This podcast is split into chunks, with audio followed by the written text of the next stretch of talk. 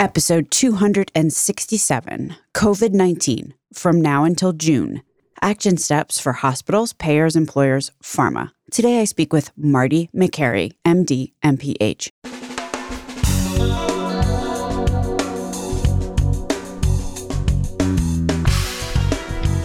American healthcare entrepreneurs and executives you want to know. Talking. Relentlessly seeking value.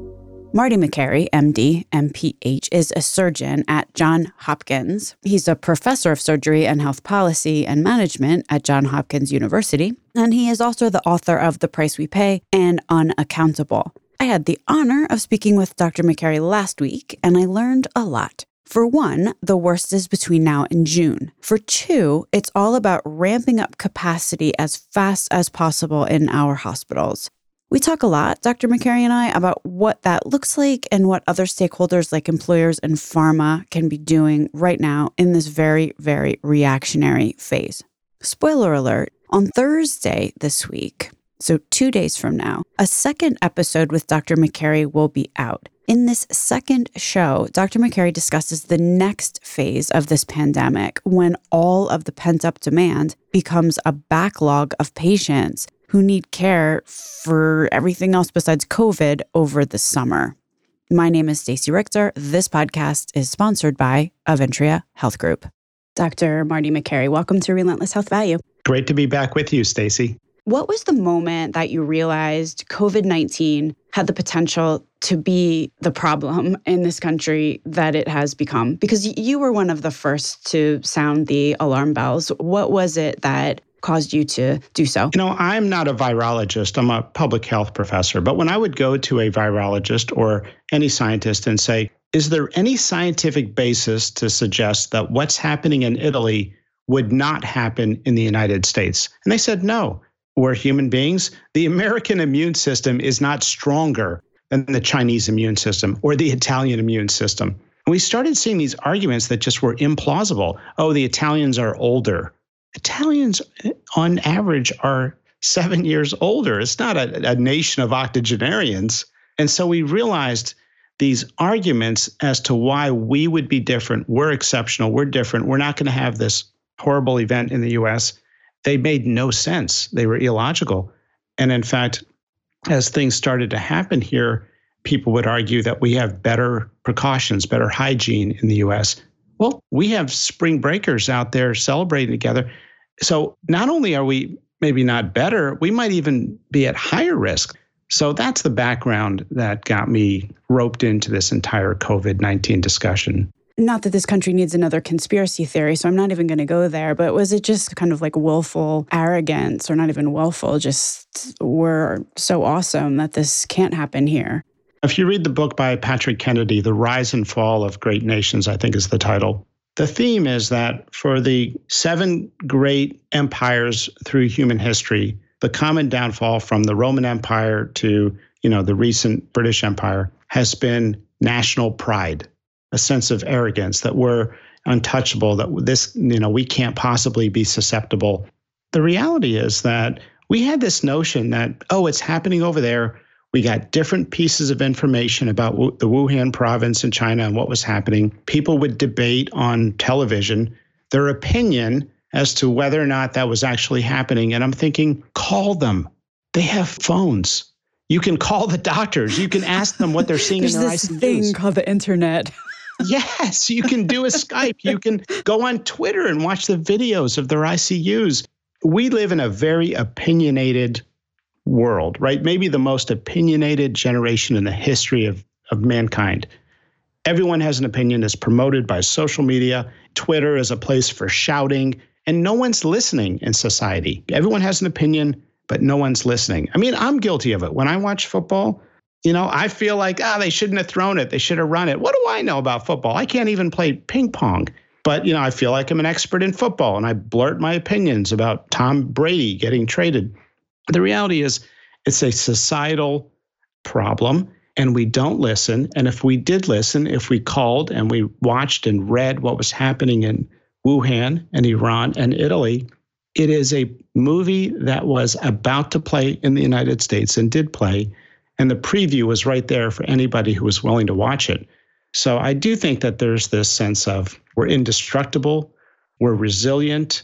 You know, I heard on uh, CNBC one of the commentators just say when he was asked, you know, if this is happening in Italy, what's to say it's not going to happen in the U.S.? And he says, "Oh, I, I just, I just think, I just, I," and he had no answer, and it's that scared me. Another commentator said on the news, "I just think American ingenuity and innovation is going to beat this thing." And I thought, wait a minute, this COVID 19 is a coronavirus. Coronavirus is the type of virus that causes the common cold, We've been working on a medication for the common cold for 50 years and we have nothing. Why do we think we're going to come up with something in the next four weeks, which is, you know, our lead up time to the peak? So all of that was very disconcerting. And I think, it, unfortunately, it was a function of our society having opinions without listening. What do they say? You can have opinions about a lot of things, but you really can't have opinions about facts. That's right. Um, so you said you said leading up to the peak. So it is March 22nd right now, based on this movie that has played in theaters and is coming soon to one near us. What does the next four to six weeks look like? It's going to be ugly. So, in watching Italy, Italy has nearly 1,000 deaths each day right now. Now, extrapolate that number to the US population, which is about six times larger and it is slightly younger, but adjusting for age and size, we would have 4,000 Americans dying per day at this stage ahead of the peak. Now, Italy is about two to three weeks before their peak.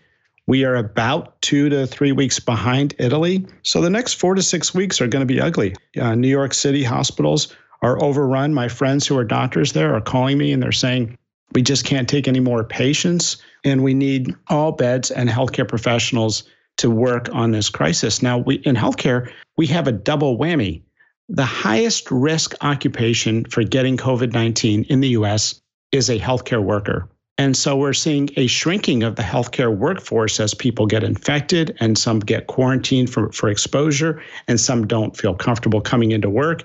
And to be honest with you, high risk workers should not be working in the hospital. You know, there was an article that a hospital's re- recruiting retired physicians. That is a bad idea. Okay. Older folks are at high risk of this infection. We don't want our most vulnerable at a location where transmission is high. Paper in the Journal of the American Medical Association found that 41% of all infections overseas in China had some degree of hospital transmission. Either a healthcare worker brought it home, or somebody went into a clinic or a hospital to get checked out and acquired it. So that was an estimate in JAMA. I don't know if it's true, but it's high. That's high. And we know healthcare workers are at the highest risk. We are seeing this double whammy of a healthcare workforce shrinking at the same time there's a massive demand with an influx of patients. And if we're trying to do something to support our physicians, so there's a lot of all of us are patients, right? Even if we're healthcare executives during the day. What should we be doing to support the clinicians that are out there risking their health to save our friends and family? I appreciate that question, Stacey. You know, I do worry about our nation's nurses and first responders and critical care doctors and all doctors and respiratory therapists. Right now, healthcare workers need help. They need childcare, they need basic, right now, they, they need help. PPE yeah, I'm involved a little bit with the TV show The Resident since it's based on a book I wrote. They donated all their masks and gowns to the local hospital. Uh, we're seeing construction sites do the same. We're seeing places get creative now and developing new ways to create gowns and masks. We're seeing companies repurpose. We're seeing individuals donate. We're seeing volunteers.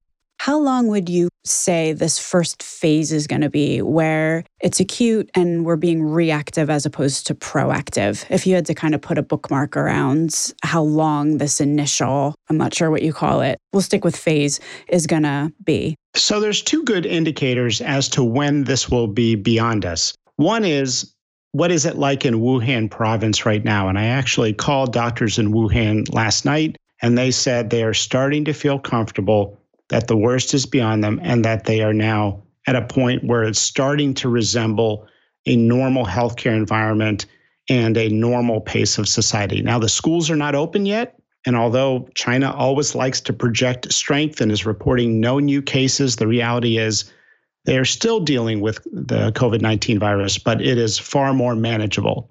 Now, they got hammered hard in December, and then it led up, you know, in January, it escalated, and they probably peaked in January or February.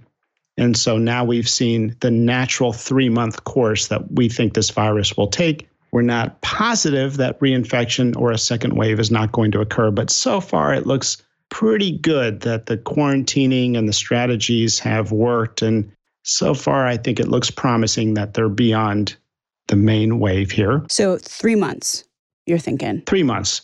The other indicator is historically, novel virus pandemics last about three months. The Spanish flu was three months, SARS was about three months, MERS was about three months. So, for some reason, novel virus pandemics are about three months in any one location. Now, is this virus heat sensitive? Like I go to bed praying each night, Lord, please make this virus heat sensitive, have it mutate to a less severe form, or allow community immunity to just get rid of it and let it die, or let it somehow poop out. But we've been following information from Buenos Aires, where it's been in the 80s nonstop and guess what? They have the same natural trajectory of the spread of the virus as anywhere else. India, the same thing. So we'd like to believe that it maybe is heat sensitive, but pretty good research now is showing that the virus likes temperatures of 55 to 80 degrees outside the body. And inside the body, heat, the temperature outside does not really seem to affect its transmission maybe that'll change. Maybe that'll change. Let's hope it does. Yeah. But as you had mentioned, these coronas tend to go through a three month cycle. So, I mean, best case, we're looking at three months from the point of the peak. I think in June, we're going to be good. I think by then, we're going to have the green light. I think people are going to be very scared to get out there again. But slowly, we're going to see people resume some semblance of normal life. I think the risk of secondary infection and a second wave should be low enough then. There should be community resistance. I think the summertime will be a, a good time for us to rebuild. Now, we can't say for sure, but based on the early observations in the Wuhan province now at the towards the end of the decline of this infection, and based on history that tells us novel virus pandemics last about three months, I think we should start feeling good about being active again. So when people hear, oh my gosh, my school is not going to reopen or this event was canceled, think of it not as dramatic moves that are made permanently, but think of things as a temporary two to three month change in the way we live our lives so we can get through this. We can develop the community immunity we can stop the transmission so this virus dies out and no longer jumps around and we can get back to our normal lives. So let's talk about business leaders. I mean, employers, not in the healthcare industry, employers. What should these business leaders and executives be doing right now? We need young people in the workforce in essential services, and we need to take care of those who are at highest risk. So let's say you're a business leader and you're thinking, what do I do to manage this COVID 19 stuff going on? Figure out who's high risk in your company, get them off the job, have them work from home, or just have them not show up at the office if you've got a you know if they can't do their job at home doesn't matter they shouldn't be at work. We don't want organ transplant recipients out there active now at work or in society with risk of contact. We don't want those with lung disease. We don't want our most elderly individuals at risk. So those folks need to be out of the workforce and then they need to be out of the risk of human contact. Anyone who's non essential right now should not be working unless they can work from home. And for essential services, remember, it's not just healthcare, it's supply chain, it's truck drivers, it's pharmacists, it's those who stock the shelves at a grocery store, it's those who manage payroll, it's those who keep our financial services active so that there's no run on the banks. And so people get their paychecks and they can afford food.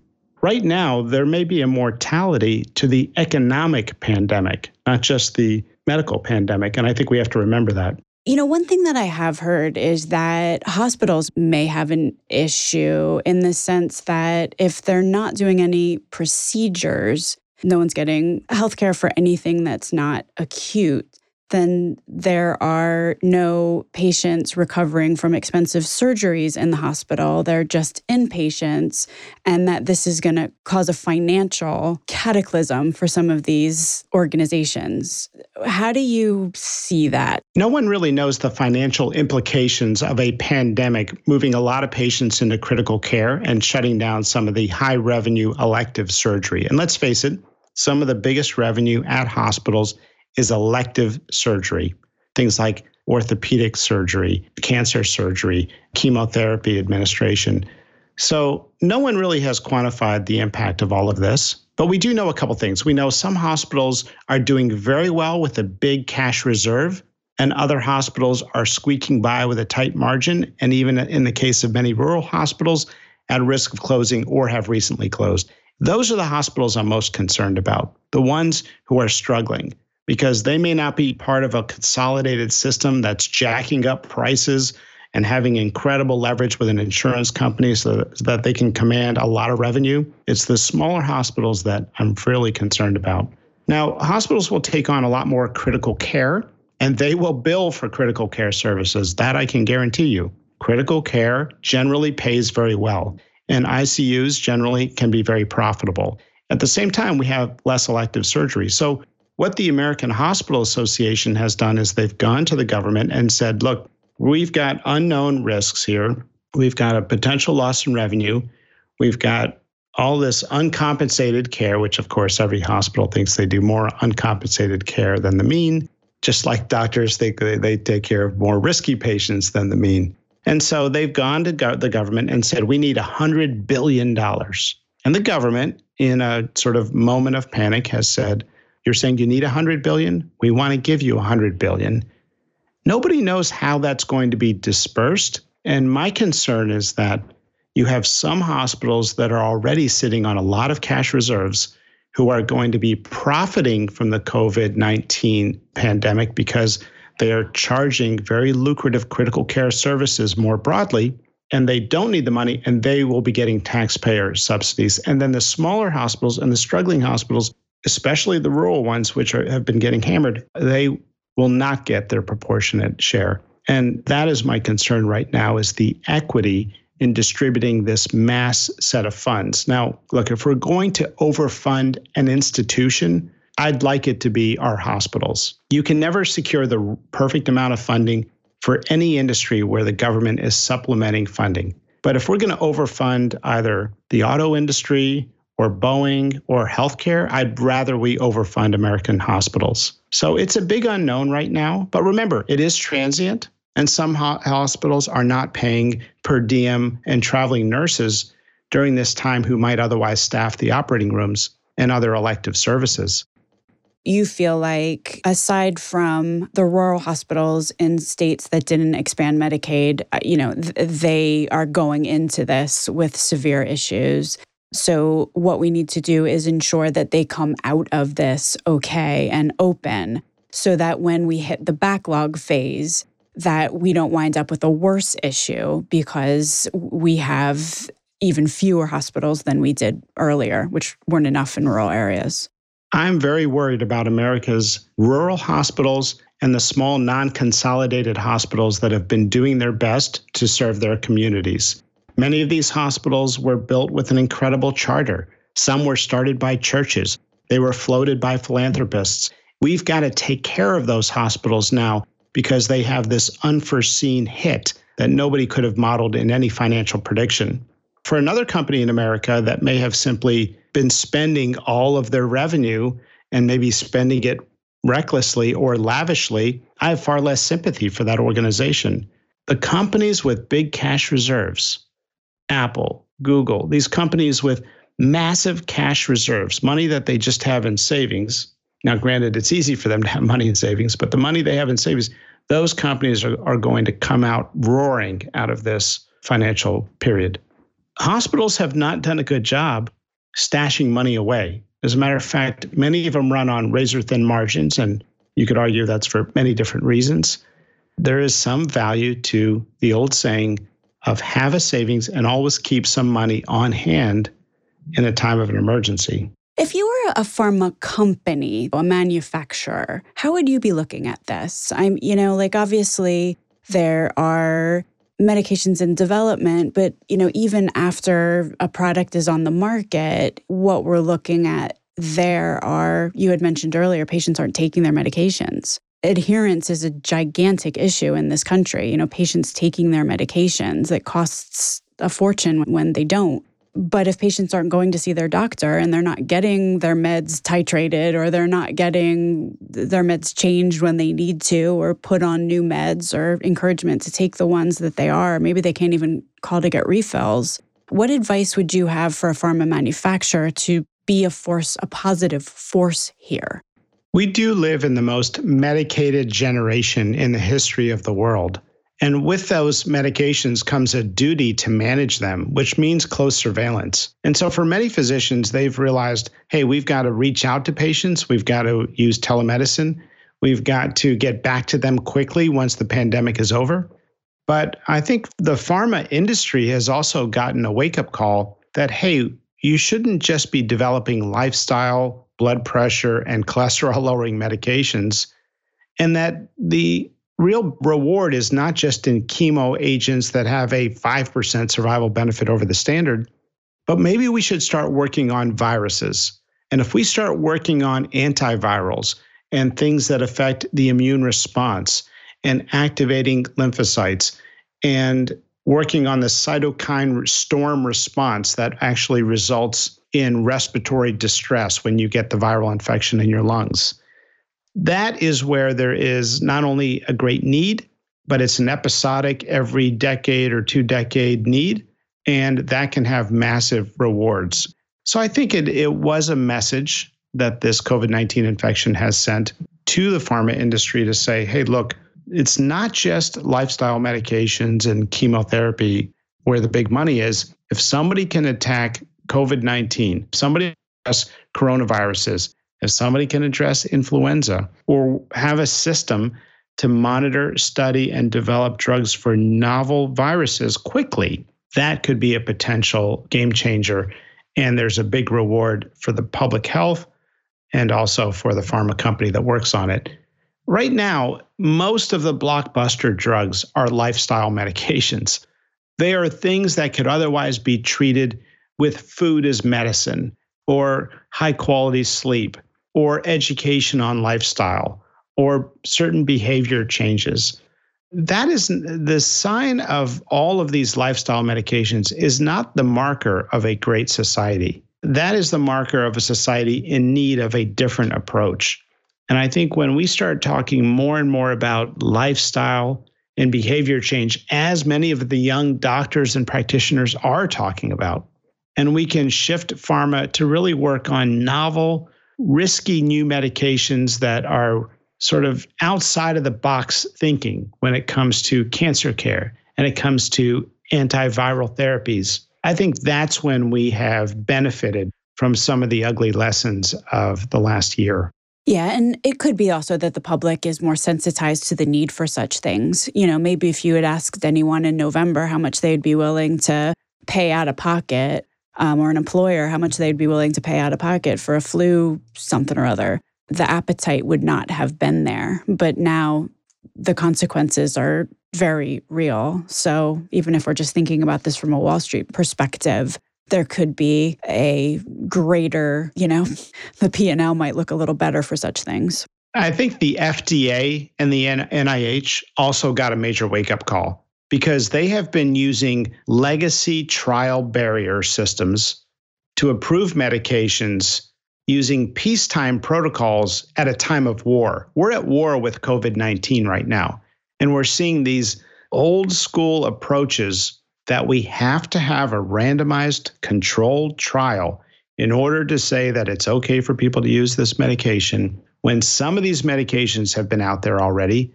Some of these are presumed to be safe based on an early sample of patients, and they're being used in patients in a death spiral in the ICU. So we can change the standards a little bit at a time when this virus may kill one tenth of 1% of our population. I have talked to a scientist who has a very creative new approach that treats respiratory failure from COVID 19, and he can't get a call back. And no one seems to be interested. And he doesn't know what to do. And it's like this guy could have a major therapy that could reduce mortality from COVID 19. And he's dealing with this dysfunctional, old school FDA bureaucracy where they're telling him to go to a website, do these steps, fill this out. They're not calling him back. And it's like, wait a minute, we are at war right now.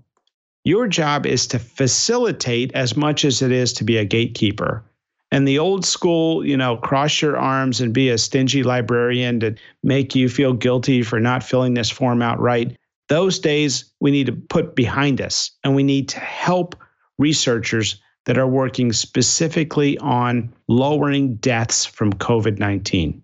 Some of these medications are safe. Some of these medications have been shown to work in animals. Some of these medications are radical outside the box approaches. But don't you think we should throw everything at this thing if we are about to witness over 100,000 Americans die?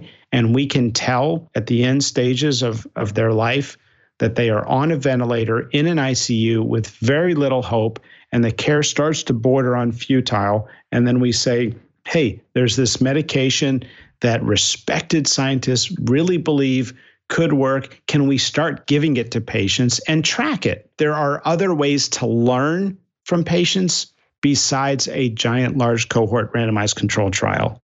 We can learn through other study designs, but the old school approach that ideally was really developed for blood pressure management and developed for chemo testing that is the old school randomized controlled trial, which has its place.